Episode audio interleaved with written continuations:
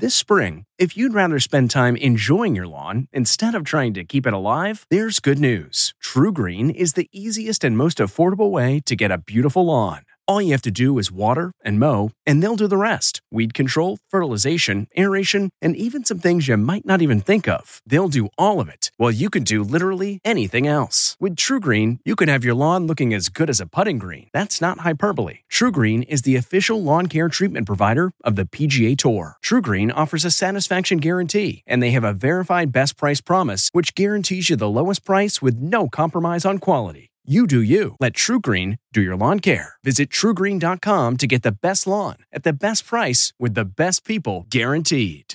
This podcast is supported by FedEx.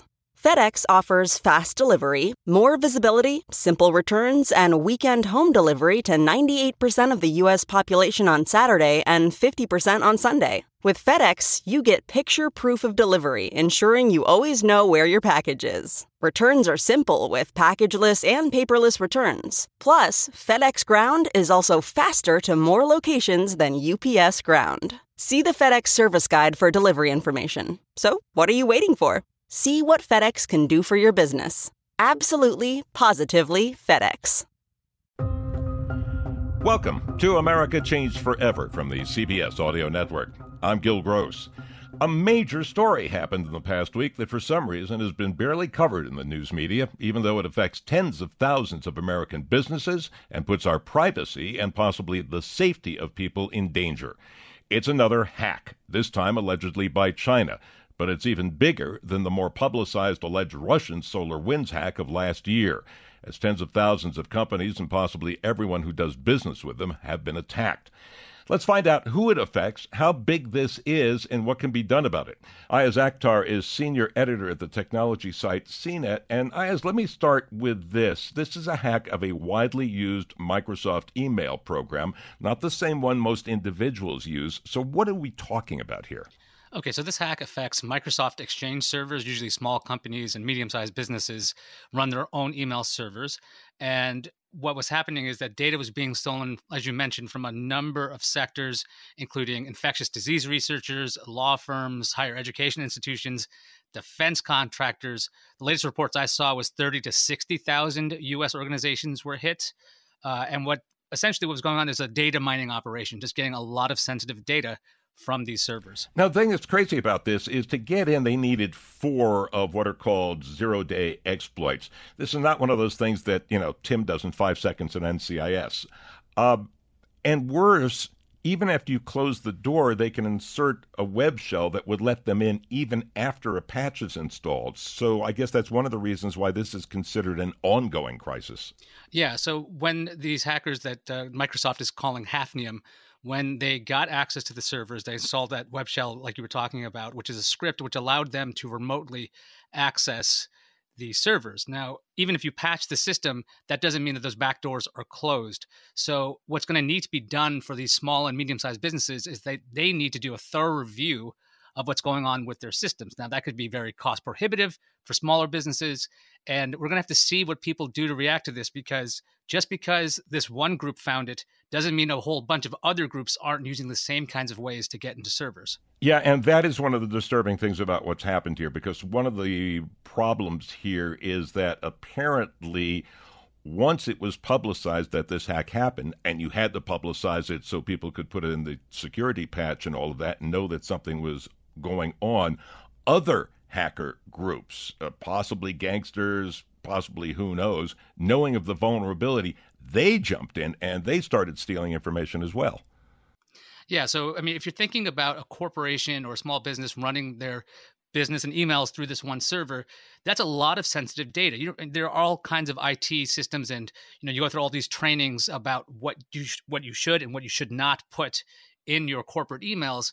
But sometimes people are lax about that. So there's tons of information that could be taken, not just the simple like the research from infectious disease re- researchers, but things like credit card numbers if for some reason you send that in, or if you're making requests for equipment, all these things that we use email for.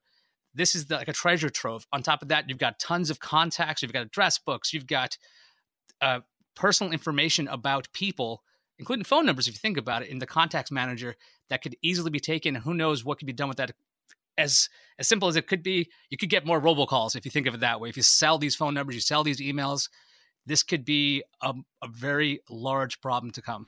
Yeah, besides selling emails, there's also the possibility of things like uh, ransomware. I mean, once we move from uh, China, which is who Microsoft, China denies it, but that's who Microsoft claims is behind this.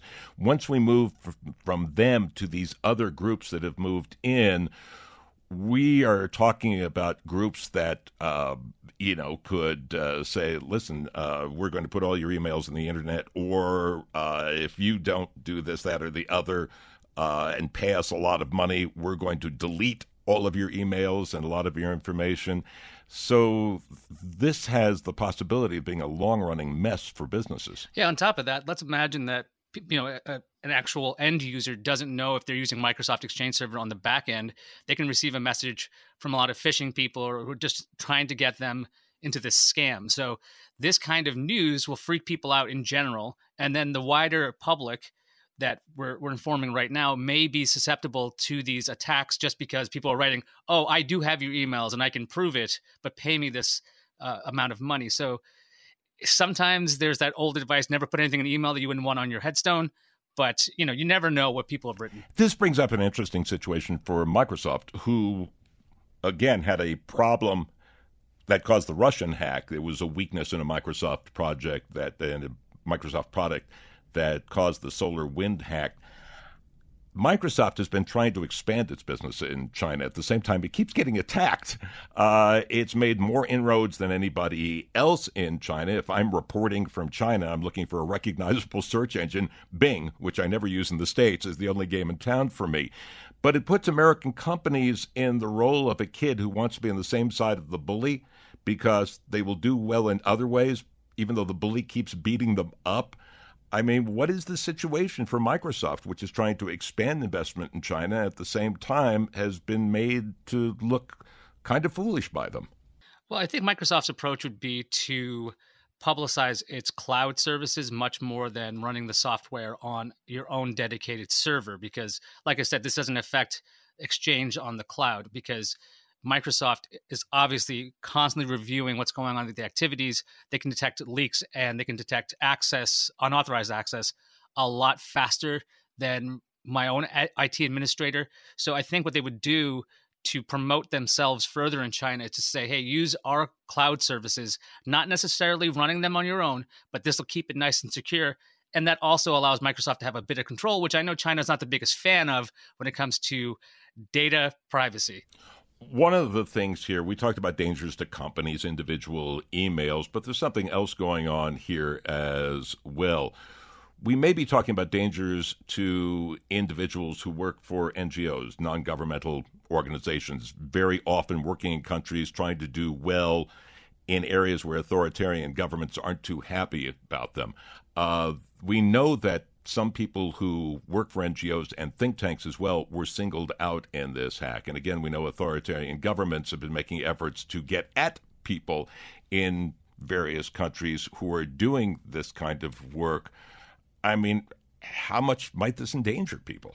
I mean, that's a frightening concept you bring up because if these countries, if this, if this is a state-sponsored attack, as Microsoft has said, and as you mentioned, China denies it, if it's that kind of attack, that means th- this country would have, or China would have, all kinds of information about people who are seeking refuge and people who are trying to just leave their country, or just any kinds of things that would be stamped out in their local country. So that's uh, a really frightening proposition, but that data could be used for that in, in China and other countries. Final thing, we talked about some of the dangers individuals might be in because of you know other governments other than China and uh, gangsters and all of that.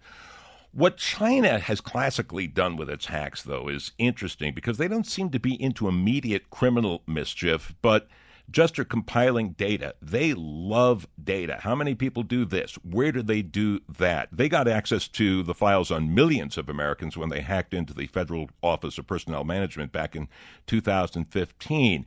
They get this information on people maybe they may want to control down the road and, and all of this. What is China after when they do this kind of thing? Uh, I think it's just influence, pure and simple. If you have all this data, if you can use people as pawns, you can get what you want.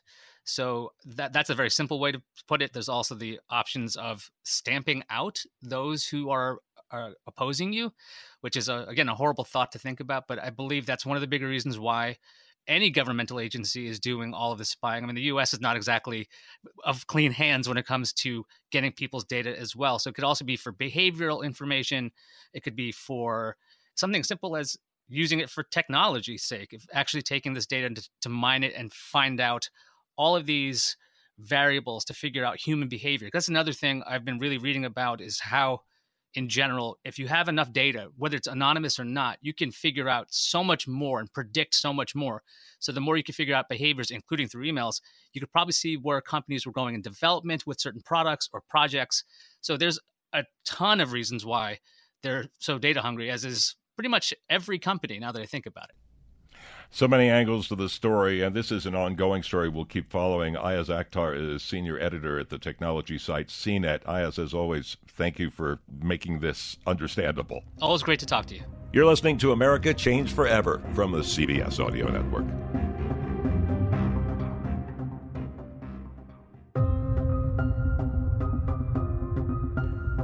Welcome back to America Changed Forever from the CBS Audio Network. One thing that has changed for most Americans in the past year is the way we work. Offices, conference rooms, and the water cooler quickly made way for Zoom, Slack, and Microsoft Teams. Even industries that never would have imagined working from home were forced to go remote last March, and in many cases with very little warning, leaving management and employees to figure things out on the fly and get creative just in order to get the job done. Though some companies had the luxury of maybe taking a few days to figure it out and reset, many did not. Many had to keep their service uninterrupted, even as people were running all around trying to figure out how to make all of this work. And if working from home, how not to let a colicky baby suddenly interrupt a sales presentation, a call with a customer, or a network newscast. What you're about to hear is one of those stories told by those who lived it the team at CBS News Radio. CBS News Special Report The World Health. My name is Craig Swagler. I'm the Vice President and General Manager for the CBS Audio Network and CBS News Radio. It was March 11th of 2020 when we got word that two individuals at CBS News tested positive for coronavirus. I got an urgent knock on my door from one of the senior executives at CBS News telling me that I needed to take part in a call. We were going to evacuate the CBS Broadcast Center. Which left us, CBS News Radio, as a 24 7 news operation in a very precarious situation. Tara Lipinski, Executive Editor.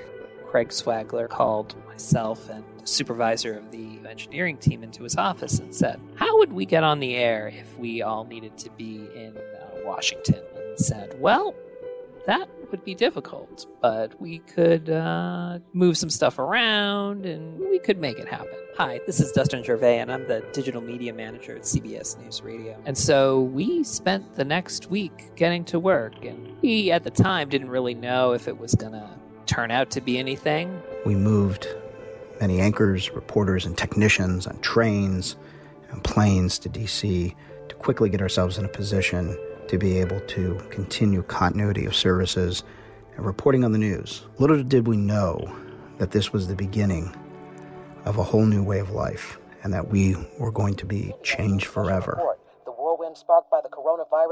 This is Matt Piper. I live in New York City and I'm an anchor correspondent here at CBS News. In the early afternoon, I got a call from work. And whenever you see those 212 975 so and so numbers pop up, you know that it's work. And instantly I'm thinking, okay, what's this about? I'm Paul Farry, and I produce the World News Roundup. Unit manager Shay told me I had to work in Washington the next morning. She wouldn't tell me why, but I figured it out. It was supposed to be just for a few days, so I threw some clothes in a suitcase, had my wife drive me to Amtrak, and got down to D.C. as quickly as I could. I'm Steve Kathan. My phone rang. It was my boss, Craig Swagler, and he was whispering whispering. This isn't for public knowledge yet. They're closing the broadcast center. We've got to get you and some others to Washington. I was the first person on in Washington who was not a normal Washington anchor. And it was also the first time I opened a newscast and said, you know, I'm Matt Piper in Washington. The coronavirus. What was weird was being far from home. When you weren't working, you were worrying. What if I got sick and had to quarantine for two weeks in a hotel room? What if my wife or kids got sick and I couldn't help them? My name is Matt Sherry, and I'm an editor for CBS News Radio. I remember on the, that train just feeling so strange. I was heading down south toward DC, saying to myself, okay, you don't know when you're going to see your family again. I have a wife and a son. You don't know how long you're going to be down there. You have to produce morning drive newscasts in less than 12 hours, and you have no idea how you're going to go about doing that because you haven't used the equipment at this place. There was just so much uncertainty. Um, I don't want to say I was scared, I was just numb. I'm Peter King in Orlando. I'm working from home.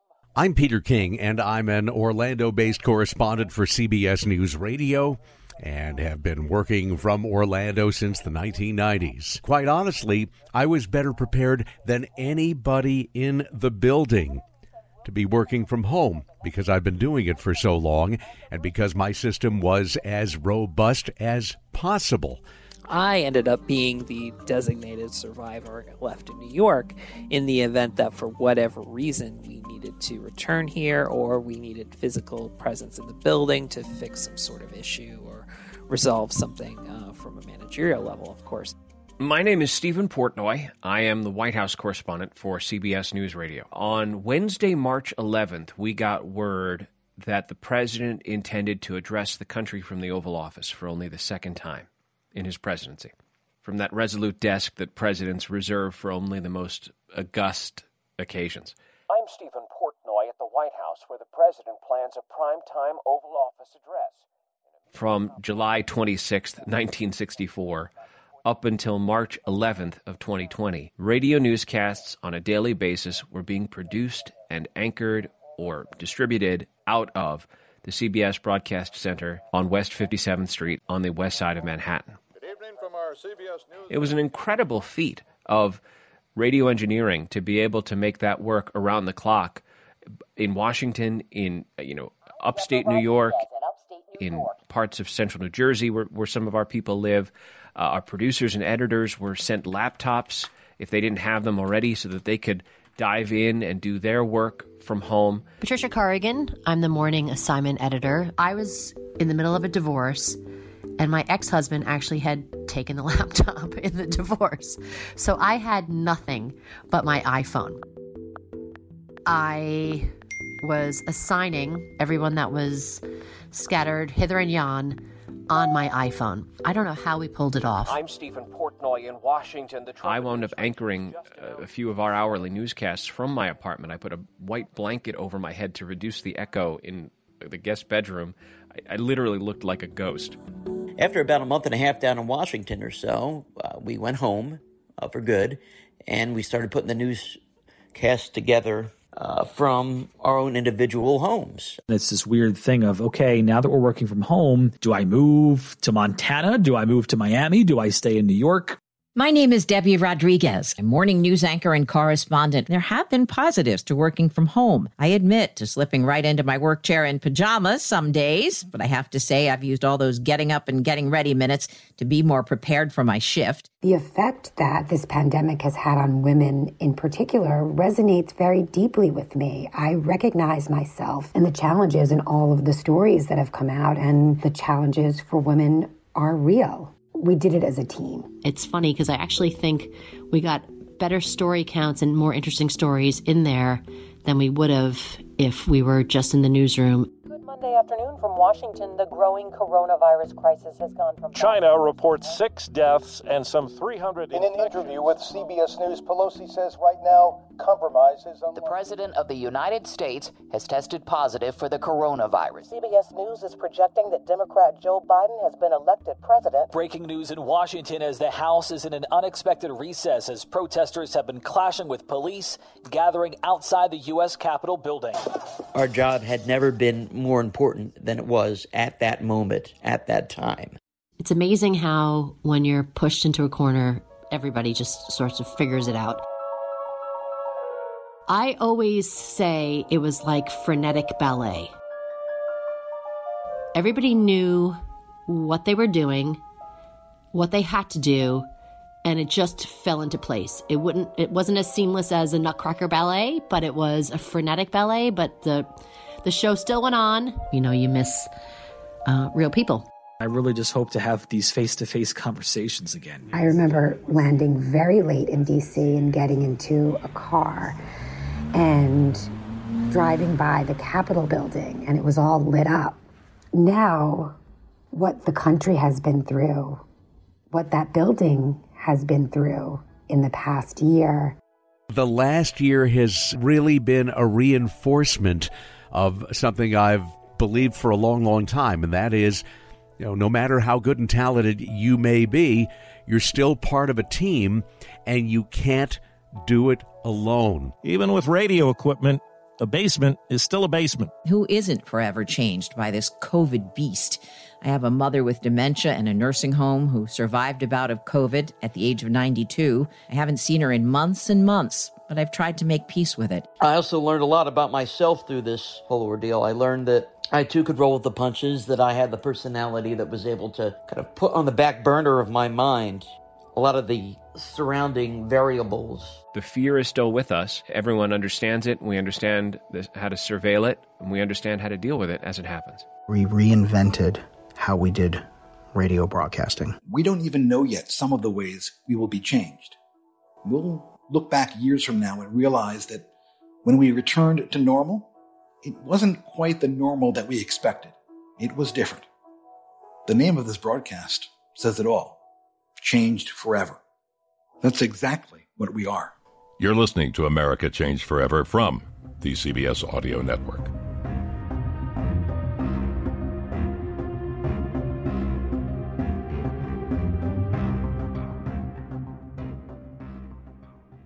It's 3 o'clock somewhere. Time for a My Mochi ice cream snack. My Mochi ice cream is cool, creamy scoops of premium ice cream wrapped in sweet, pillowy dough. And get this all of My Mochi's fabulous flavors, like strawberry, mango, double chocolate, and cookies and cream, are only around 80 calories per piece. Talk about a guilt free, indulgent experience. Each box of My Mochi ice cream has six perfectly portioned, gluten free mochis that are great for grab and go. So feel good while curbing your afternoon cravings or the midnight munchies. Yeah, you know who you are with the joyfully chill sensation of My Mochi ice cream. Find My Mochi ice cream at Target or visit MyMochi.com to locate a grocery store near you.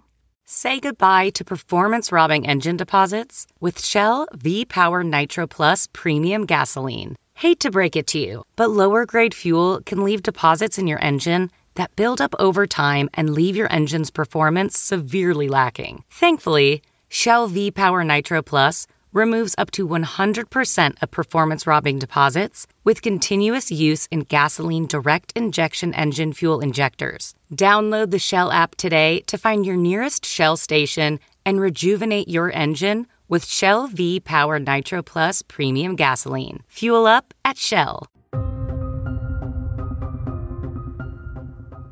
Welcome back to America Changed Forever from the CBS Audio Network. I'm Gil Gross. There's been a lot of coverage of the political machinations in the $1.9 trillion COVID relief package, not enough coverage of what's actually in it for you and whether you'll even get it. Here to make all that clear is CBS News business analyst Jill Schlesinger, whose podcast Jill on Money and whose book The Dumb Things Smart People Do with Their Money are sources of great knowledge. Jill, let's start with a thing that seems easy to describe, a little more complicated in reality. Who gets these stimulus checks? Because last round, some people expecting over a grand got like a couple of hundred bucks and they were confused. So, what's the deal with this? Because the amounts of income to qualify even have a lower ceiling than last time. That's exactly right. So, um, in this plan, the actual dollar amount is higher than the previous two iterations. Remember the the top one that we had in the first CARES Act, twelve hundred dollars. When Congress voted for another stimulus bill and checks went out in January, those were six hundred dollar checks. This is $1,400. So this is a pretty big number. It is available to anyone who is a single tax filer who makes less than $75,000, 150,000 if you're married filing jointly. Now, the the phase out meaning that in the previous iterations of these stimulus checks, you would get less money all the way up to if $100,000 if you were a single filer and 200,000 if you were married. Now the cutoff is just another 5,000. So essentially, if you're a single tax filer and you make less than $80,000, you're going to get some money. Married filing jointly, that's 160,000. But some of you who got some money in the past couple of rounds, you might get bupkis this time because you made too much money. And I should just make a note here. A lot of people are so confused just because we're in the middle of tax filing season. So some people have already filed for 2020, some people haven't. The IRS is going to base those income numbers on whatever the most recent tax year they have on file. So if you have not filed your tax returns yet for 2020, they're going to look back to 2019. And if you have already filed, they're going to use this tax return season. Okay, now these income amounts. Here's a question I get from people scratching their heads and confused. When we say make 80,000 or 160,000, so are we talking about just wages? Is Social Security included? Interest income? Is that income after deductions? Does money made selling a house or taking money out of your IRA account? What do those number income numbers mean? Well, it's earned income and that includes income in this sense includes wages, it includes social security, it includes pension. It does not include money out of retirement plans. It does not include capital gains or passive income. And I think that the easiest way to really understand this is, you know, if if you actually worked for and even if you didn't work, if you just didn't make a lot of money last year, you still may get this. In other words, it may be that you made no money. You could be retired collecting Social Security, and you might also get a $1,400 check. So it doesn't have to be earned income, but it could be it's income of a type, right? So wages, you know, business income, obviously, or 1099 income if you're an independent contractor. Um, what you know, what's really important is that these payments that come, these stimulus payments, they're not taxable. So a lot of people were worried, like, oh my God, I'm going to get this money and then they're going to tax it. No. Any of these stimulus payments, the first 1200, the 600, this 1400, not taxable to you. Okay. What is taxable, although there's a break in this bill that was not in the previous bills, is unemployment. So tell us what the changes are here for unemployment insurance. This is a fascinating thing that was tucked into this bill. Uh, so for months and months and months, I have been reporting and saying over and over hey guys, if you collected unemployment benefits last year, that's taxable. So don't forget the federal government is going to tax that. And some states are also going to levy taxes on that. And I kept warning people, and I sounded, must sound like a dingbat because now what has happened is through this law being passed, there is a change for tax year 2020. So it's only 2020 and Congress has snuck in a provision where up to $10,200 of unemployment benefits received in the year 2020 not taxable for those who make less than $150,000. That is big. So it's only a 2020 provision. In terms of federal unemployment that is coming on top of state unemployment benefits for this year for 2021, there is going to be an extension of that extra $300 a week, and that is extended through September 6th. It also includes the folks who are claiming it under the pandemic um, assistance program. The self employed and gig workers are also getting that extra $300 a week. We have more coming up with CBS News business analyst Jill Schlesinger as we let you know where's the money from the COVID relief bill. This is America Change Forever from the CBS Audio Network.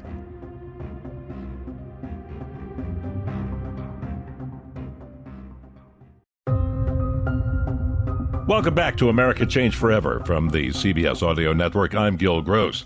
And we've been talking with CBS News business analyst Jill Schlesinger about the big COVID relief bill that was just signed by the president. Okay, so now I've got listeners going. Uh, I made a little less, so I'm going to get um, I'm going to get this uh, big stimulus check. But wait, I had taxes withheld or paid taxes on the unemployment money I I got and now you're telling me 10,200 is going to be free of taxes. Well, how do I get that money back? Will the IRS figure it out and just send me a check or do I have to file an amended return? What do I do? That is such a great question. We don't know yet. Uh, I spoke to a bunch of CPAs over the last five, six days. By the way, those poor guys and gals are going bananas right now because you can imagine all these rules have changed in the middle of tax season. So the American Institute of CPAs, the AICPA, actually wrote a letter to the IRS saying, hey, you got to delay this. Like, this is cray cray. Like, our software can't actually account for the changes you just that we just voted into law in mm. Congress, right? So I don't know what's going to happen with that, and that we have not been told anything yet. Here's what I imagine. I think that the IRS may actually delay tax filing deadline and may give people an opportunity to go back and make that correction. I don't know if they're going to do it automatically or not, but that is a big headache for anyone who's filed their taxes. I guess the only good news is that if there's a mistake this time around, you'll get it back next year. And that's sort of the same thing if you haven't gotten what you think is your stimulus payment that you thought you were owed. Maybe it was referencing the wrong tax year, or maybe you had a child in the middle of the year and the IRS didn't know that. If that's the case, then you need to actually file something um, that is called the Recovery Rebate Credit. It's line 30 on Form 1040 or 1040 ES. Um, so, you know, if you didn't get the money, I guess you can get it back next year. And if you didn't get the money you thought you were owed last year, then you've got to claim the recovery rebate credit. Line 30. All right. We'll be checking that. Although people use, you know, software, whether it's TurboTax or HR Block or anything, you know, I mean, now the rules have changed, and you've got the software you're using to figure out what's going to happen this year. One CPA said to me, with dropping many, many f bombs, etc., said to me, "How are they expecting me to get my job done?" I said, "Oh my God, you have not slept in three weeks, have you?" He says, "No, I have not." All right. Let's talk about some of the interesting things about this bill, and and one of them is this bill is is basically aimed, unlike say the 2017 income tax cuts, at low and middle income households. I mean, that's who I think is. I want to hear from you. Who are going to be people are going to benefit the most from this? Oh, absolutely. And, you know, there's a lot of analysis going on that, you know, 56% of this bill is going to low to medium income. I don't know exactly what the percentages are, but here's what I know that in addition to stimulus and in, um, in addition to help for those folks who are unemployed, there's an expansion of paid sick and family leave. And there's a big change in the t- child tax credit. So the child tax credit used to be you get 2000 bucks per kid, right? And it was great, but you got phased out. Like if you made too much money, you didn't get it and you had to actually have income to claim it. So there was a lot of there were some hurdles around it in the in in the new law the child tax credit goes to $3000 per child 3600 bucks if you have kids under the age of 6 which may be like the best news for anyone who's got those age kid those age kids anyway. Um, and the the number of people who are going to get it it's really expanded because it is that $75,000 for single filers 150,000 for married filing jointly. And by the way, this tax credit it's called a it's called a fully refundable tax credit because usually you get a credit like if I owe taxes, I'll get a couple thousand dollars against that tax. This means you get a check even if you never owed taxes in the first place. So it's pretty big and this child tax credit is really going to be interesting because it's going to not be a one-time shot it's going to be in monthly installments so I think that people are going to be really um, happy to see all of a sudden that you get this guaranteed form of income on a monthly basis right through the end of 2021. Additionally, so child tax credits, that's a biggie. There is an expansion of the earned income tax credit. This was always aimed at lower income workers. They increased the income limit to claim it. They now are including people over the age of 65 who can claim that now. And they've also increased the credit for those people who don't have children at the earned income tax credit. And finally, I know I'm like droning on, I'm sorry, but there's a lot in here. There is a huge change to the Affordable Care Act for the next two years, for this year, 2021 and 2022 the premiums that people are paying for the Affordable Care Act on those exchanges, those premiums are going to be ta- uh, capped at 8.5% of your modified adjusted gross income. That's a big deal because a lot of people who were middle income earners, maybe upper middle, said that it was just really expensive sometimes to be part of the Affordable Care Act. And there's an increase in the credits that are available for those low and middle income earners. So put it together enhanced paid sick and family leave, increase in child tax credits, uh, expansion of the earned income tax credit, more affordable Affordable Care Act. It really is the A, the affordable. And that is just a ton of savings for low and lower middle income Americans. Okay, as a final thing, there's money in here to reopen schools safely. That may sound like just like a schools issue, although that's a big thing. But as you referenced earlier, there's a lot of people who couldn't figure out you know, how am I going to take care of the kids because they're not in school and work? And so they left their jobs. So I take it this money is not only a thing at getting schools reopened and making sure they're safe, but also allowing people to get back to work because their kids are going to be someplace. Uh, absolutely. I mean, the the amount of money that is earmarked for municipalities is not insignificant. It's almost 600 billion dollars in this bill. And 350 billion is going to state and local governments, and that's important because those state and local governments usually have rules in their budgets that make them balance budgets every year. So, again, if you're a state and your tax receipts have gone down because not as many people working, not as many people buying things, so tax receipts are down, but you still have to spend money because of the pandemic. You would be forced potentially to lay off more of your staff to make the numbers work. Well, this $350 billion is hopefully going to prevent that from occurring with the school aspect 170 billion going into school systems that just need to get their acts together. They have to be able to retrofit schools and classrooms and get them ready and get these kids back in. You know, I, it's one thing to say we have mass vaccinations. We are not having mass vaccinations for kids under the age of 18 anytime soon. So we've got to get these schools open with enough uh, availability and space to do it safely.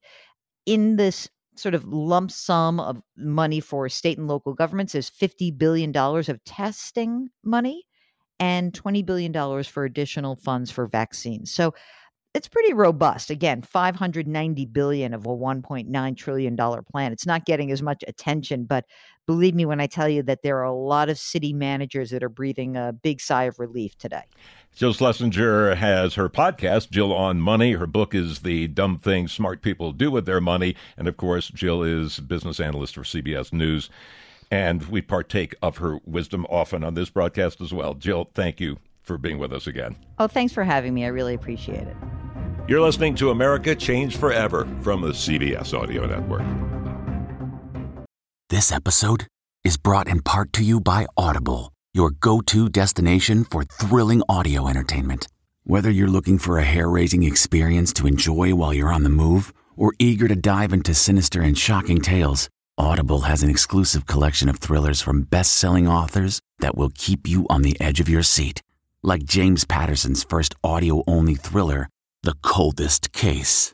Experience stories like never before, where every chilling detail is brought to life by captivating sound design. Plus, as an Audible member, choose one title a month to make yours forever. And now, new members can try Audible free for 30 days. Just visit audible.com slash WonderyPod or text WonderyPod to 500, 500. That's audible.com slash WonderyPod or text WonderyPod to 500, 500. The NCAA women's basketball had an incredibly successful season, and now your favorite players from the 2023 to 2024 NCAA season will be in the WNBA. To all our veteran fans, welcome back. And to all the new fans joining, welcome to the W. This season, watch as proven legends Breanna Stewart, A'ja Wilson, and Sabrina Ionescu continue their dominance, while rookies Caitlin Clark, Cameron Brink, and Angel Reese prove themselves on a WNBA court. The WNBA is redefining basketball on their own terms this season, keeping the game and players front and center while celebrating the intersection of identities and perspectives that align with fans. Welcome to the W. You're in for some world class basketball. Welcome back to America Changed Forever from the CBS Audio Network. I'm Gil Gross. Just a week ago, before the Harry and Meghan interview with Oprah aired on CBS, it almost became a badge of honor for many to say that this would be the least interesting thing to air on network television since the Olympics covered curling. Sorry, Canada, it's like watching Admiral Byrd do housework. Suddenly, that all changed. Why? Well, in part, Quitting the royal family seems romantic, as when King Edward VIII did it to marry an American back in 1936. I have found it impossible to carry the heavy burden of responsibility and to discharge my duties as king as I would wish to do without the help and support of the woman I love. Of course, no one really looks to that romance much because Edward and Wallis Simpson became friends with Hitler. so much for that fairy tale. Decades later, another fairy tale. Harry's mother, Diana Spencer, married the seemingly permanent future King of England, Prince Charles, who in their first interview together pretty much popped the interviewer's romantic bubble. And I suppose in love. Of course. Whatever in love means. the marriage was a disaster. Everyone loved Princess Diana with one major exception Prince Charles. Diana made clear the royal family gave her as much support as boxer shorts give a hernia. And there were warnings. On the CBS broadcast The Late Show with Stephen Colbert back in 2018, comedian John Oliver raised storm warnings ahead for Meghan and Harry's wedding. She might be marrying into a family that could cause her some emotional complications. but this generation seems like nice people, right? They're all nice now, right? Yeah. I, I hope she likes it it's going to be weird for her. Sarah Ferguson, a former princess by way of a bad marriage, also said royal marriages aren't what people think. Now, it's not a fairy tale, it's real life in there. Well, so to speak. They it's think real life they in there. think it's real life in there. So, what caught people's fancy this week? First, unlike his dad, Harry, after seeing what his mom went through alone, decided the woman he married was the most important thing in his life. I'm just really relieved and happy to be sitting here talking to you with my wife by my side because I can't begin to imagine what it must have been like for her going through this process by herself all those years ago because it has been unbelievably tough for the two of us, but at least we had each other. And another thing we learned is that at least one unnamed member of the royal family wanted to make sure Archie, Meghan and Harry's baby, looked more like a wedding dress than 60% of the Commonwealth's population. So we have in tandem the conversation of he won't be given security, he's not going to be given a title, and also concerns and conversations about how dark his skin might be when he's born. With that, and an apparent stay in your castle and shut up attitude to the new daughter in law, Meghan was not doing well. I just didn't want to be alive anymore. So, what's been the fallout? Buckingham Palace put out a mild statement saying racism concerns them which had the strength of, say, Abraham Lincoln signing this whole slavery thing has me somewhat concerned proclamation. And the British tabloids, which are generally protective of the royal family because they do nothing else, they do sell papers, turned on them when they sensed the country had. Is there a lesson in all of this? Maybe if one just rewrites a great Frank Sinatra song. Fairy tales can come true if you don't watch out. This has been America Changed Forever from the CBS Audio Network.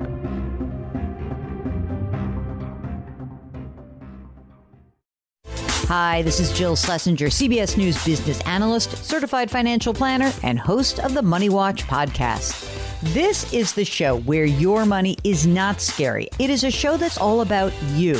It's your questions that make it possible for me to provide unconventional and entertaining insights on your money, and maybe more importantly, on your life. Follow Money Watch wherever you get your podcasts. You can listen ad free on the Amazon Music or Wondery app.